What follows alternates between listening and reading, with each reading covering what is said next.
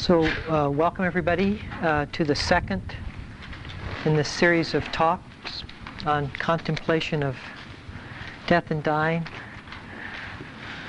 It's amazing how many people are interested in this topic.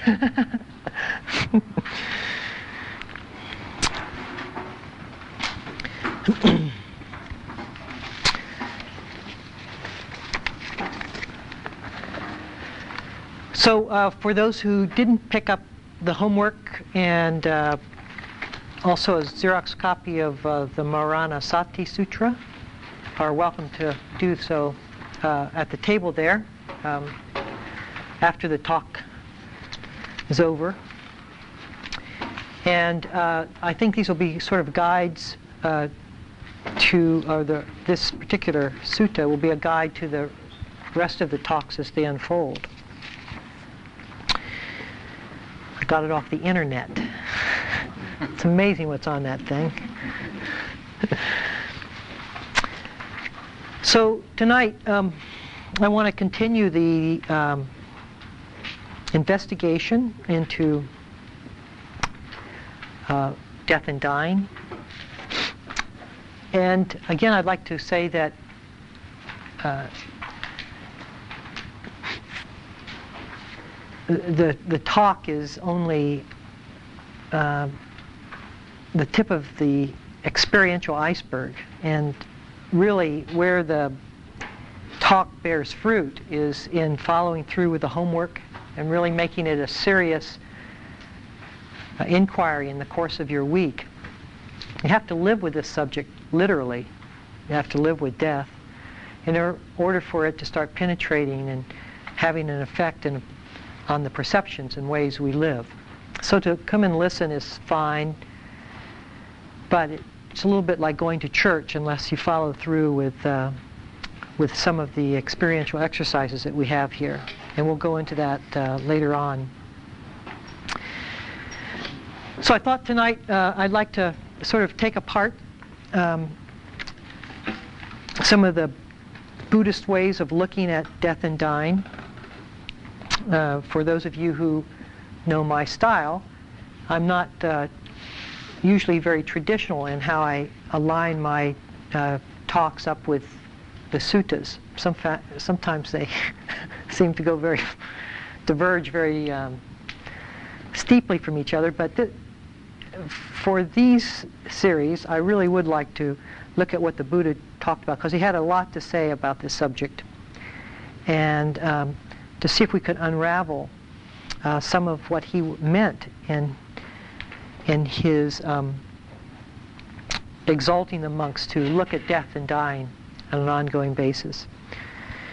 And start off with a story. Um, one time, a uh, someone came to the Buddha and said, uh, probably out of a great deal of fear, uh, the person said, uh, "Do all mortals fear death?"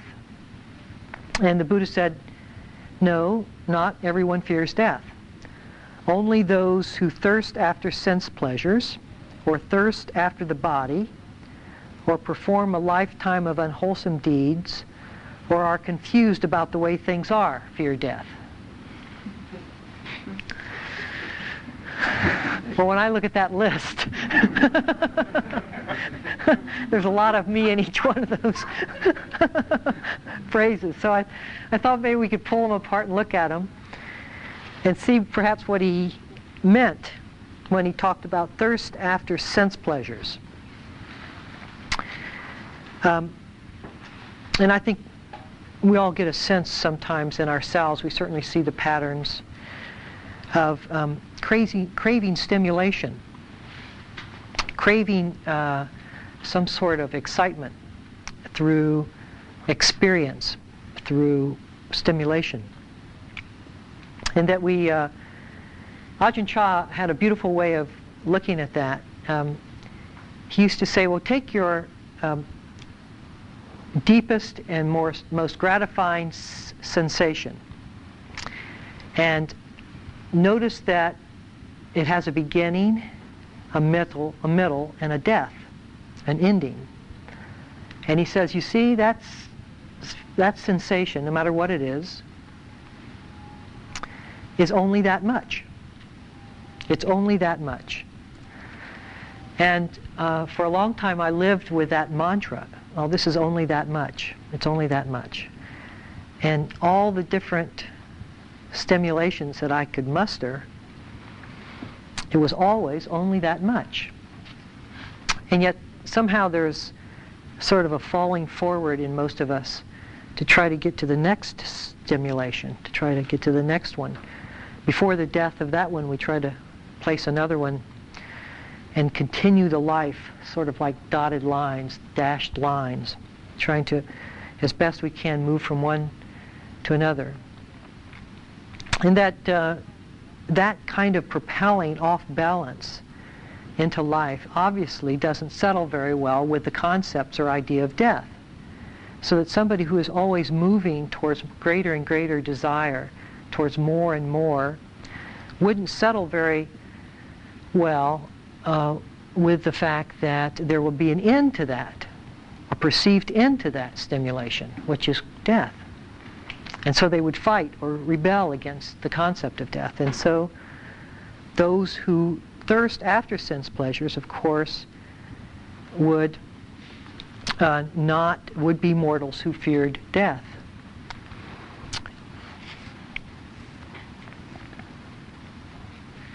And then those who thirst after the body. Um, I, I uh, saw I saw a um, photograph of a um, 1930s movie star, and I can't remember who it was, so I don't want to say just a name, but I remember she was a very fam- famous movie star, and that uh, and this was filmed in the 60s sometimes or the 70s, and uh, she was trying to cover her face so that the uh, no one could record her her face facial features because she was the caption said that she was um, trying to stay away from the cameras because she wanted to hide her age and how age had robbed her of the beauty of her youth. And I thought, my God, I mean, to live with that picture and idea of ourselves as being eternally young, uh, and not not to um, be able to to live in harmony with the aging process. For me, the aging process has a is a is a very rich experience. It's not pleasant necessarily, um, but it's very rich, uh, and it's the learning is enormous. I say that uh, having reached my 50th birthday this year, and just seeing how just doesn't work like it did when it was 20 and 30. Uh, and how I can uh, cause myself so much internal agony and suffering and just not recognizing or allowing the fact of my aging to express itself as it does. And when we're faced with the kind of bombardment of youthful figures that cover our magazines, and that we're somehow to live in the concepts of youth even as we age, it seems to me that uh, we're off center in this particular uh, phrase of the Buddha's, and that there are going to be a lot of mortals that fear death in this country based upon our thirst after the body and eternal youth.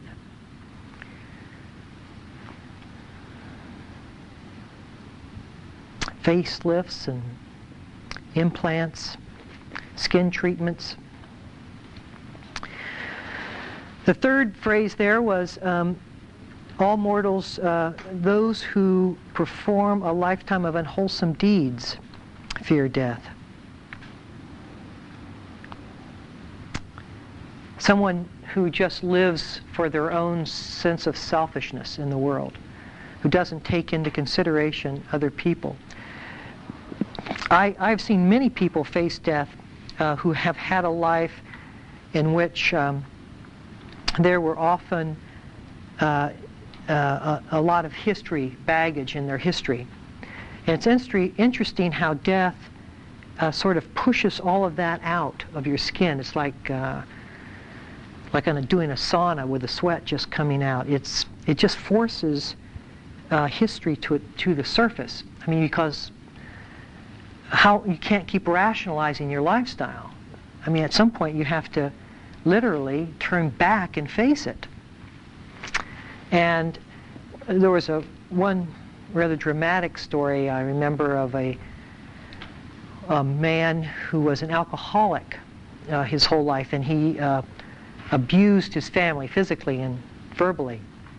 And so he, as he was dying, uh, he was trying to make amends uh, for the long suffering history that his family had had together. And of course, his family wasn't just going to become warm and loving to him merely because he was dying. They were um, really um, angry and hateful. And so this, it wasn't a very pleasant house to go in. And this man uh, kept having recurrent nightmares time and time again of drunks coming into his room and um, uh, physically abusing him as he in his dreams. And he was just reliving or trying to heal himself to the very lifestyle that he had led you see? And how you know we think we can get away with it. We think we get away with things until we put our death in perspective to the very events of our lives. And then we see we don't get away with anything because all of that comes in full view. We have to. How could it not?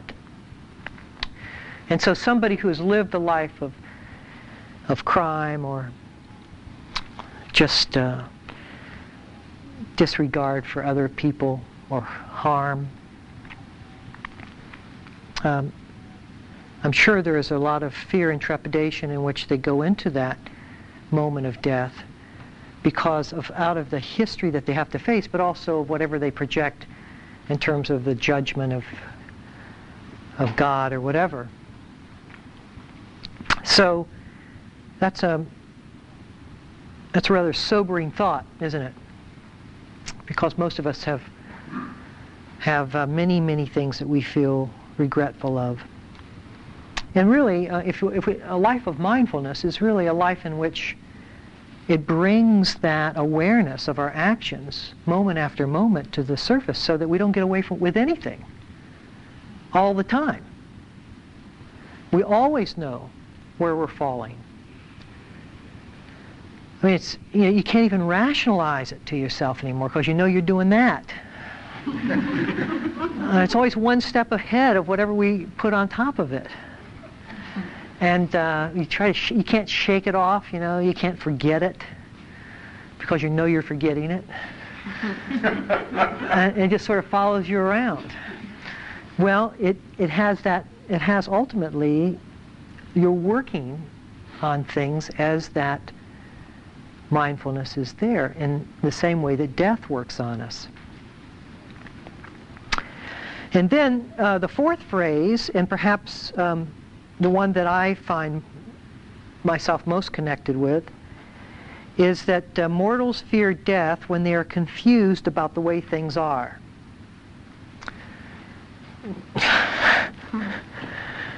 if the rest of the categories didn't include you, I think most of us get lumped into this other one. Um, confusion about the way things are. And uh, I mean, ultimately, uh, we're, uh, we spend a lot of time confused about the way things are. Uh, but if we look at just the, the confusion about death itself and the way death is, then we're also confused about the way and the purpose and meaning of life. And I think that that may be what the Buddha was meaning here was that uh, in that just confusion about that life is somehow lived at the expense or in contrast to death, and that those two things are in some way antagonistic to one another. And that just isn't seen the way things are. And that we really need to start uh, bridging uh, those two halves, uh, the shadow and the persona, healing that rift again. And that uh, more than anything is what these talks are, uh, the aim of these talks is, is to, um, is to start focusing on death as being, uh, I mean, even to say life and then to say death is to separate the two. They're really the same thing, moment after moment. When we understand, I, I see this um, a lot. I'm, I'm developing this theme as I give the talks and um, working with it uh, in many, many different ways. Uh, but just in the sitting meditation tonight, just not allowing the penetration of the past to move at all into the present, just that it ends.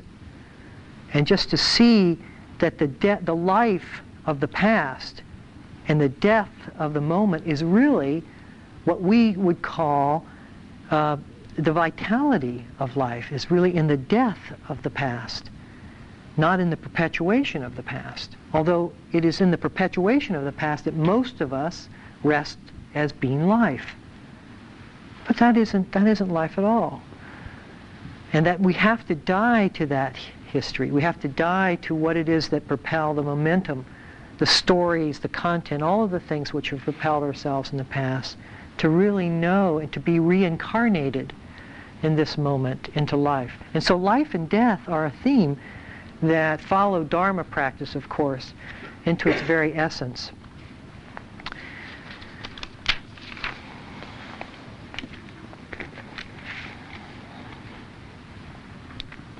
So we come to the uh, Maranasati Sutra, Sutra Sutta, um, and uh, you don't have to turn to page three of the. I'm not we're not that detailed here, um, but uh, Buddha said of this particular Marana Sati means mindfulness. Sati is mindfulness, and M-A-R-A-N-A is death. Death, mindfulness of death. Mindfulness of death. He said of all the footprints, that of the elephant is most supreme. He says, similarly, of all the mindfulness meditations, that of death is supreme. So that's, that's a pretty good uh, endorsement. Makes me want to go to the next step here. And then if you look, uh, if you look at what some of the other people have said, I, I, I re- sometimes I read these things, I say, wow, that's amazing. Plato said, True devotees of self-knowledge practice nothing else but how to die.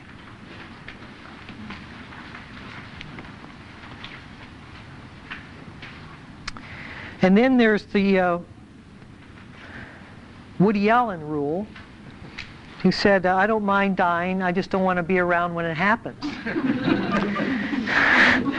and I guess that's pr- pretty much what most of us, how most of us relate to this.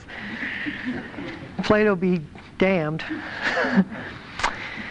um, actually, I had a, uh, my, I have a friend who uh, visited me uh, about a month ago. He and his wife, and he's an airplane. Uh, he's a pilot for American Airlines, and it was right during a period of time when there were a lot of planes that were going down. Like there were two or three crashes in the course of this week, and so I was sitting and I at the table with him, and I said, uh, Bob, have you uh, have you thought about all these crashes that are going down around you? And his wife says, We don't think about those things. and I said, oh, okay. and uh, I, it was just it was a real indication to me about. I mean, here's somebody who lives in the air for his job, and how how he must. I mean, uh, you know, there, there must be some acknowledgement of the fragility of his job in relationship to these airplane. Um, just in the same way as we read about automobile accidents and think they'll never happen to us. Actually, the greater proportion of accidents happen on the ground, of course, than in the air. But if you're a pilot, you certainly must think about the other. And yet, how uh, his wife just would not let any thought of that possibility or any contemplation of that possibility in. And it's how, how rigid we keep that and hold that idea out of our minds. So I remember when I was a, but that's not true for meditators, right? We really want to be there when it happens. We want to be open. We want to be, we want to be in some kind. You know, we we don't want to hide from the truth. We want to try to be totally uh, there for the for our death. Um, so it, it, was with that kind of um, spirit that I remember uh, in my first few years of meditation, of very prolonged meditation practice, I said, my God, I'm going to go into this subject of death. Anytime I make that kind of statement in myself, I know that there's something lurking there that's probably scared to death.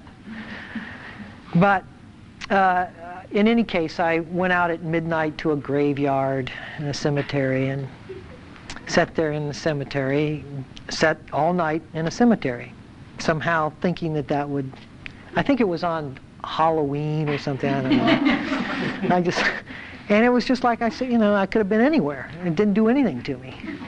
It's just sitting there. I wasn't afraid. I wasn't anything. It was just sitting at a cemetery. Um, so I don't think I got too far into my death meditation that way because all I was trying to do was um, attack it. But reality set in one day when I was a monk and I was uh, going on alms round in the morning. Uh, and I um, walking along the beach of this particular monastery I was in. Um, and I'd, I'd walk about oh, 45 minutes to an hour to a small little village and they would fill my bowl up and then I'd walk back. So I was doing that every morning. So this one morning I started walking down the beach and way up ahead of me I saw uh, something lying in the sand and I saw another villager looking down at this lump in the sand. So I didn't recognize what it was until I got right up to it.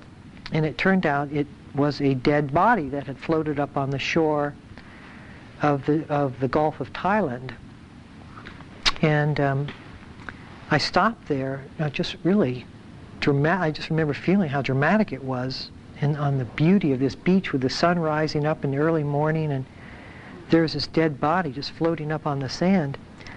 And the villager, uh, and I didn't speak uh, and do not speak uh, very good Thai, but I could piece together what he was saying, and it was um, one of the Vietnam boat people who uh, he thinks had been attacked by pirates and whose body had been pushed into the shore. And I just remember feeling, uh, and then walking on beyond that, you know, just carrying that image. And that was a very different way of allowing death in than sort of forcing myself into the cemetery and saying, okay, by God, I'll look at this thing called death. Because it's in that very sort of um, abrasive style that you don't even consider death. Death is much more subtle, has much more influence. You see, in that very, uh, that, that sort of charging into it is really an indication of blocking yourself out of death out from you, of keeping it at bay. But in the crispness of a morning when your heart's open to just the beauty of the walk and suddenly, in contrast to the beauty of that moment, there is a dead corpse in front of you. There's nothing you can do to keep death out. It comes in. And it dawned on me how uh, most of us, even as we approach this subject, really don't want to let it in too deeply. Because it's a personal subject. It speaks to each one of us. And each one of us is going to be touched by this thing.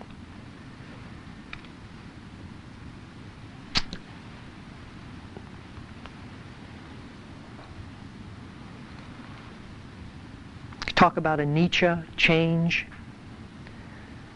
You know, change is the change of the season. It's not the change of me. What's this going to be like when we die? You see, this topic and this sutta requires enormous respect And as a matter of fact, I was cautioned about uh, bringing this subject up because um, the person who cautioned me said that um, people of poor physical or mental health uh, who are, or, or who are strongly dominated by desire or aversion. This is not, and uh, this can be a very troublesome reflection. And so, but I, I feel like we're sort of self-screening here.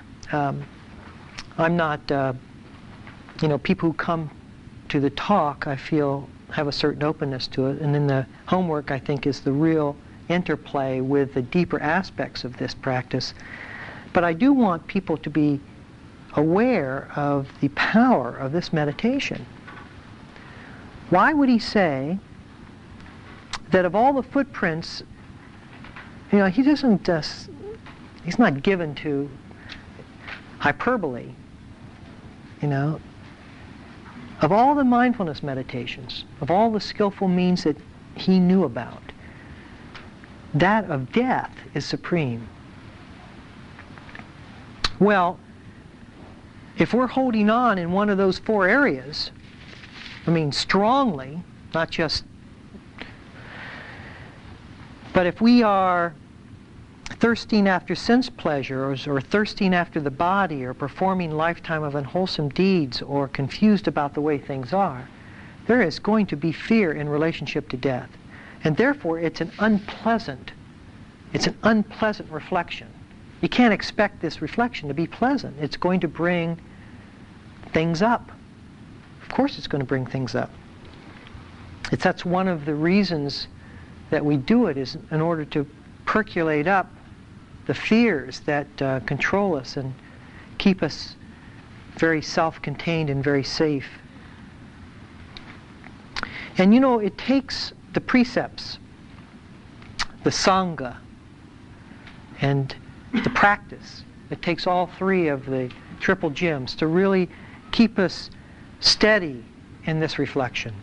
It takes each other, you know. I, it takes the precepts because the precepts give us some ethical ways to live, give us some sensitivity to life, give us some vulnerability and some, some openness, um, rather than just moving into selfishness and aversion. It takes uh, the pre uh, the precept it takes the sangha because, and I think this is one of the real beauties, is that the very concept of reflection on death brings us all together as a community. I mean, there's no one in the community that isn't going to die. It's not as if it's, a, it's not pity. How can, you can't pity somebody who's going to die when I'm going to die too. You see, that's not, there's no pity in it. It's, you're right there with everybody, equal, absolutely equal. Death is the level playing field. I mean, it's, you know, the kings and the pauper. And so it's, it's, it's a great humbling experience to open up to that.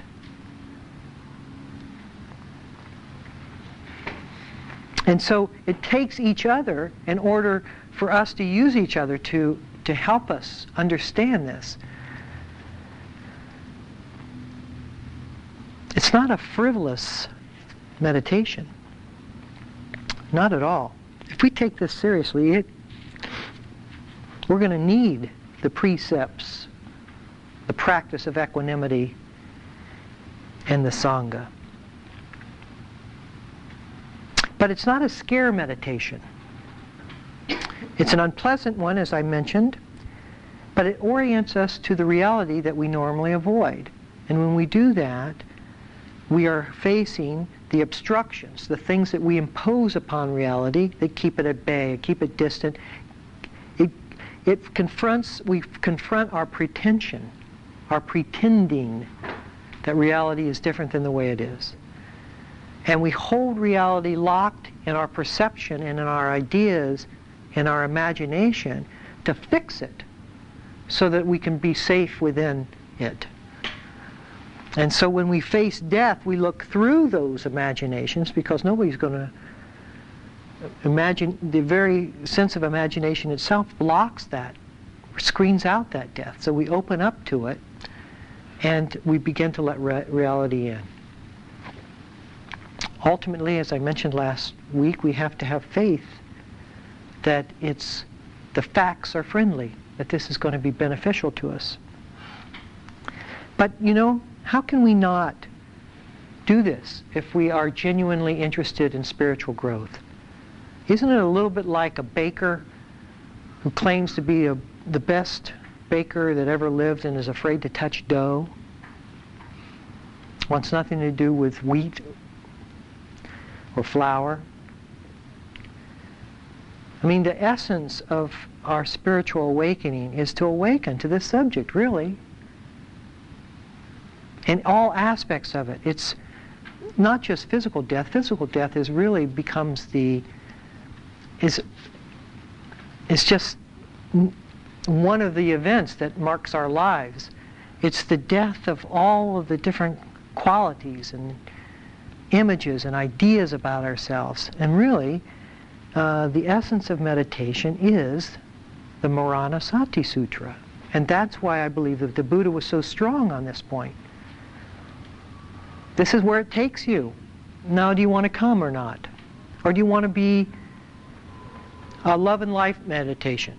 I'll just meditate on going to Hawaii. Crystals.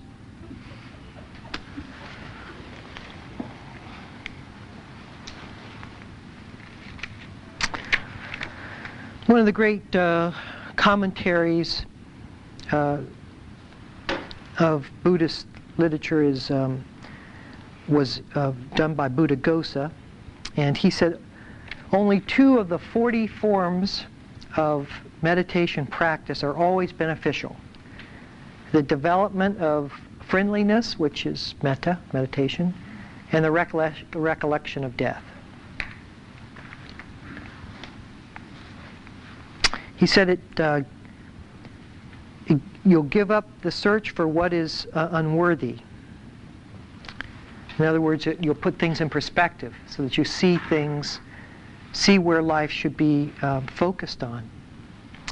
And he says it promotes energy and vitality.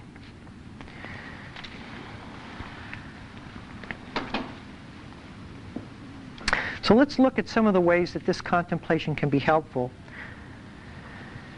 and then uh, the next couple of weeks we'll go into the reflection itself, although we've been working on it from day one with these homework assignments.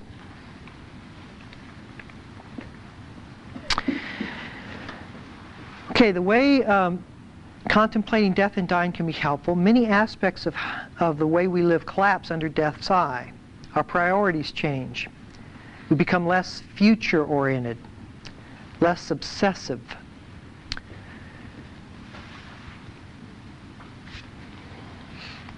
So that the future doesn't hold that much certainty. It's really, you know, I mean, the only reason we think that the future holds that much certainty is that we're denying death, right?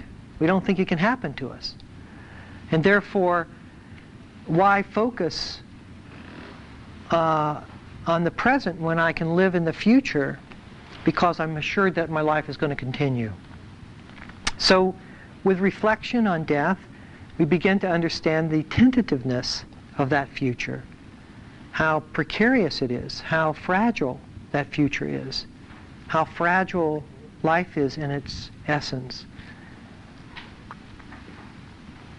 Certainly the events of last week, the deaths of close friends, relatives, can wake us up to that fact if we're willing if we're willing to Identify with that.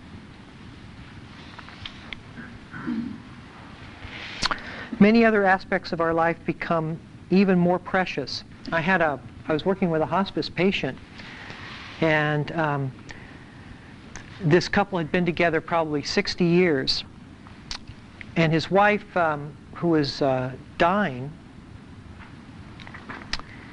uh, she, said that her husband, uh, for the first uh, 59 years of their marriage, had uh, never told her that uh, he loved her. And now, in the last year since she had developed cancer, he comes and tells her many times in the course of the day. That somehow, when I talked to the husband, and I said, well, what's, what's happening? He says, well, you know, I, I took her for granted. I can't do that anymore. I know I'm going to lose her any day.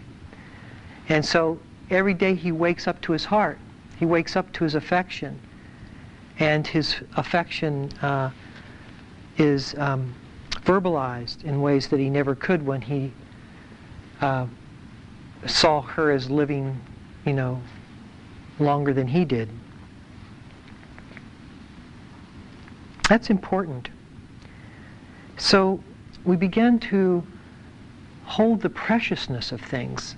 Uh, the story that reminds me of that is uh, the young 45-year-old woman uh, in Massachusetts looking out right on, it was in Marshfield, Massachusetts, right on the ocean. She lived her whole life in this beautiful home that overlooked the ocean. And I was with her in the morning when the sun was coming up, and she said, Oh, I've seen that sun rise over the ocean every morning since I was a little girl, but I've never appreciated it like I do now that I know I'm dying. Have you ever had the experience of being very sick for a number of days or in the hospital or something, and then coming back to health and going, God, I can't believe how precious health is. You know, I just can't believe how great it feels to be healthy, to feel good. And you, how quickly does that feeling fade? Do you lose that? We lose what we have all the time? And you see what that does is just that simple reflection. Where does that take you? It takes you right here. It takes you right here in the vitality of the moment, where the senses are alive and awake, because it's only through the waking of those senses that the world can have any impact, so that you can appreciate it. And so that all these reflections really are calls to awaken, are calls to open and to be alive, to express that aliveness, moment after moment.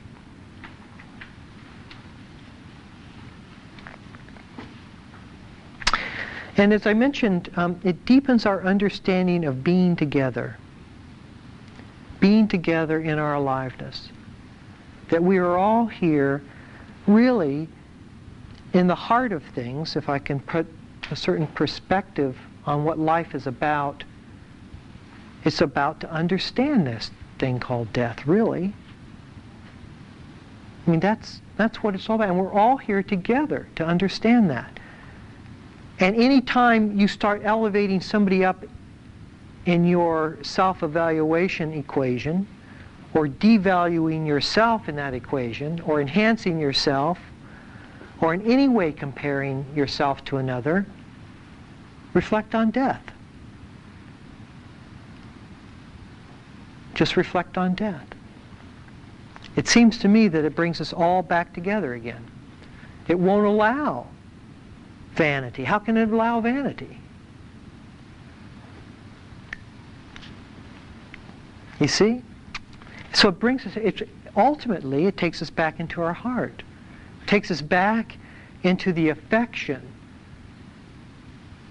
of our humility, back into the affection of our equality, where everybody, the only thing that keeps us out of our hearts is the fact that we're constantly judging ourselves in comparison to other people.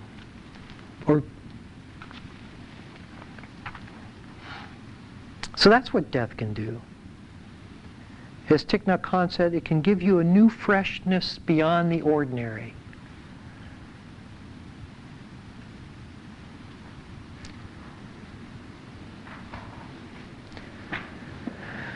And de death for me has served as a coach, as a, as a coach in living in the present moment. It's like you're feeling pride and feeling good feeling like the world is going to be there around forever, just go to a cemetery.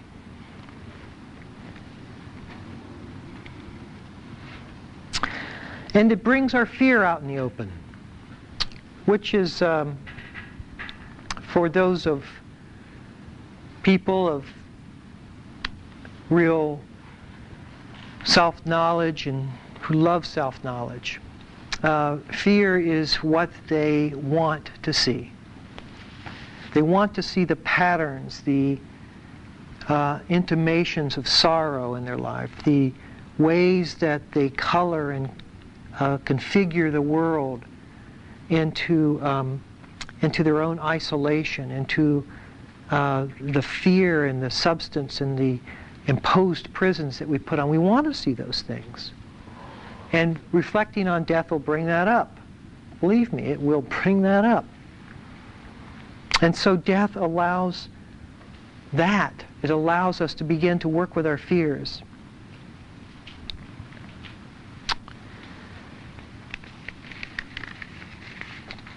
And I'm, I'm not real interested um, in talking about life after death or the Bardo states or reincarnation or any of that because I think it takes the sharpness off of it. I think it dulls the blade. I think it, that's what we look for. We look, say, I want to learn what the Bardo states are like. Right? Why are we doing that? We're just trying to perpetuate the same. We're, just, we're not using death then. We're just perpetuating life in death, into death. I think death is an ending. And there you can't go beyond, you, know, you can't see through that into some kind of heaven or if you do that, then we're not dealing with what death's teaching really is. It's the ending of time. It's the ending of time. Now what are you going to do? What's the mind do with the ending of time? it's like the munch, scream, right? That's that's where we should be, is right at that screen. I, I mean, I've just um, writing this book, or I've written this book. So the guy calls me today and says, uh, "I don't like your title. I want to put a new title on it." And so I said, well, what title do you want to put on it? I, I call it uh, A Gift of Freedom, Lessons from the Dying. And he says, no, I want to call it something sharper. He says, I want to call it Practice Dying. I said, well, I don't know about practice dying. it's not uplifting enough for me. So I don't know, look, look for it in one title or the other. I don't know what it's going to be called. But the point is, I think that uh, we do keep trying to, you know, to make things, even hospice workers, they say, they have the hardest time saying, Jim died today. Jim passed on. Jim, Jim, uh, well, you know, yeah, left this body, passed on, all the different. Because we take the sharpness out of it. You know, we want to blunt it somehow. We want to make it nicer. But the fear is really the lesson. It's the ways that we're holding ourselves against it. There wouldn't be any fear if we weren't in aversion or in contrast to it. So, enough, okay? Just for a moment, and perhaps we'll get a chance to do this right at the end. Feel your breath, feel where you are. Just listening to the sounds around us and just bringing ourselves into this moment. It's this moment that we die from. It's not some moment of fear. It's not ghoulish or morbid. It's a moment just like this moment, full of the richness of being alive, just like now. Could we sit for a minute or two?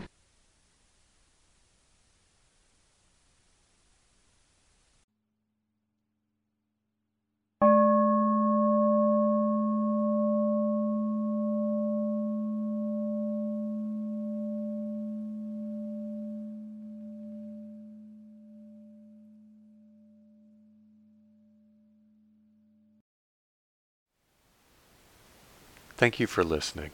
To learn how you can support the teachers and Dharma Seed, please visit dharmaseed.org slash donate.